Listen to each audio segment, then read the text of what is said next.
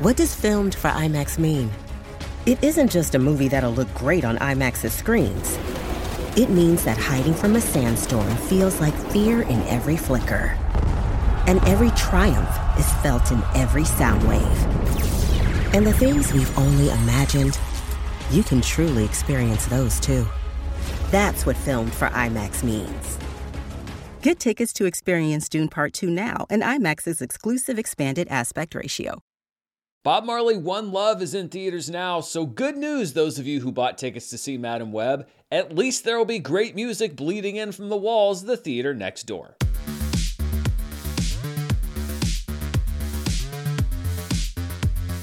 Hello, everybody. I'm Dan Murrell, and this is my review of the new music biopic Bob Marley One Love, which does have a midweek release. It's in theaters right now. This is from director Reinaldo Marcus Green, last seen in the movie world, directing Will Smith to a Best Actor Oscar in King Richard. Kingsley Ben-Adir plays the icon Bob Marley, whose music has resonated across generations.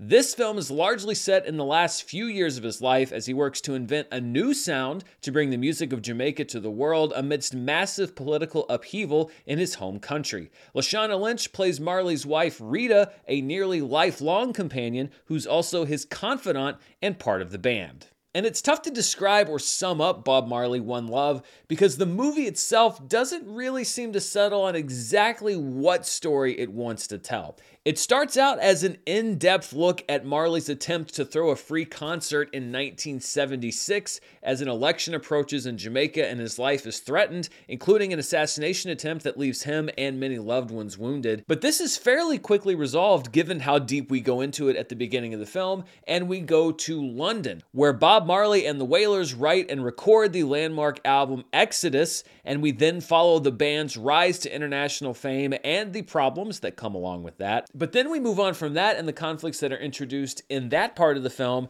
to Bob Marley's illness and him trying to figure out what his legacy is going to be, which all leads up to a major concert that we don't really get to see. I think it could have worked as an emotional climax in the same way that Bohemian Rhapsody used Live Aid to its great benefit, but the movie decides not to do that. So we really have sort of three basic chunks, and then interspersed throughout that, we get flashbacks to other parts of Bob Marley's life, which are, I guess, informative as to his past, but don't really tie in or add anything to the other stories that are being told. I was definitely familiar with a lot of Bob Marley's music, as most people are. It is a worldwide global legacy that he left behind, but I didn't know that much beyond just the basic outlines of his life. And I gotta say, I didn't come out of this movie with much more of an understanding of him or how his music reflected his life than I came in with. The music remains fantastic, but I wanted to know more about the man. And there are moments that flirt at a deeper look beyond just shots of Kingsley Ben-Adir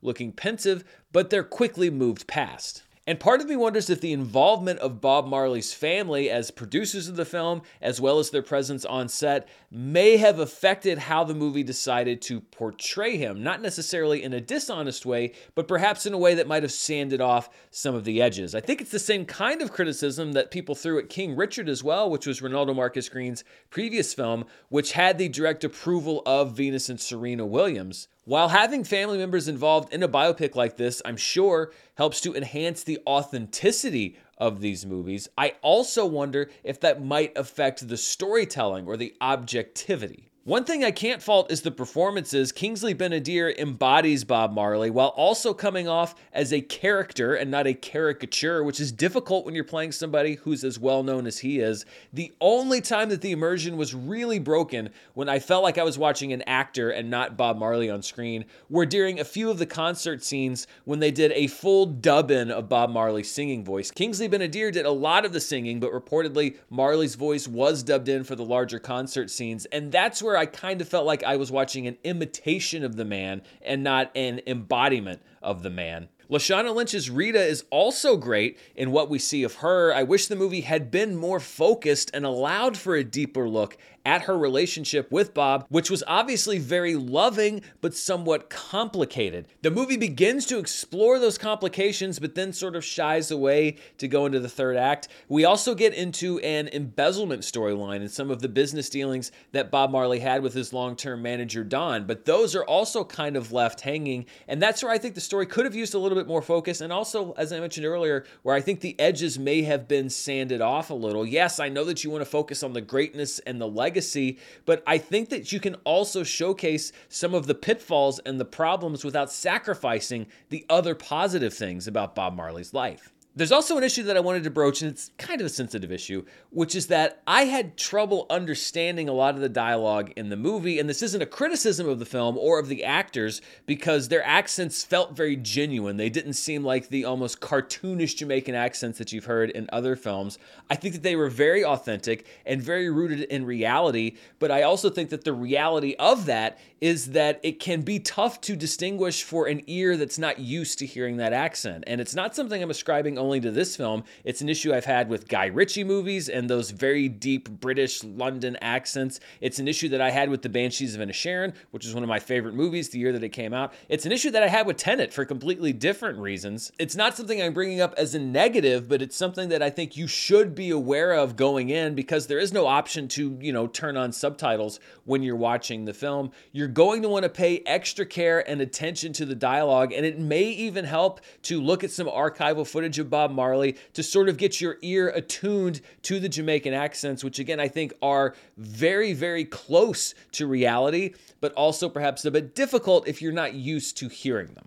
I also think it's to the actor's credit that even though I sometimes had an issue understanding the dialogue, I never missed the emotional point of any scene in this movie, just some of the words. I think the pieces for a great movie are here, including an extremely talented cast the movie, I think, just lacks a lot of focus and it doesn't drive home the story as well as I think it could have. Any disappointment I feel in the film comes from the missed opportunities and not necessarily the quality of what is there on film. I think that a lot of people are going to love this movie simply because it reminds you of Bob Marley's music and his legacy and what he stood for. And that's great. The audience that I saw it with seemed to really enjoy the film. They were digging the music. And on that level, I think this is a really enjoyable film. I also think, by the way, that this is going to do really well at the box office. I would bet on it over indexing expectations because the screening in my market at 5:30 on a Wednesday was actually more crowded than I've seen screenings on a Thursday later in the day for a preview of an even quote unquote bigger film. So I think that this is a movie that is going to draw a lot of audience. And I think that a lot of the people that see the movie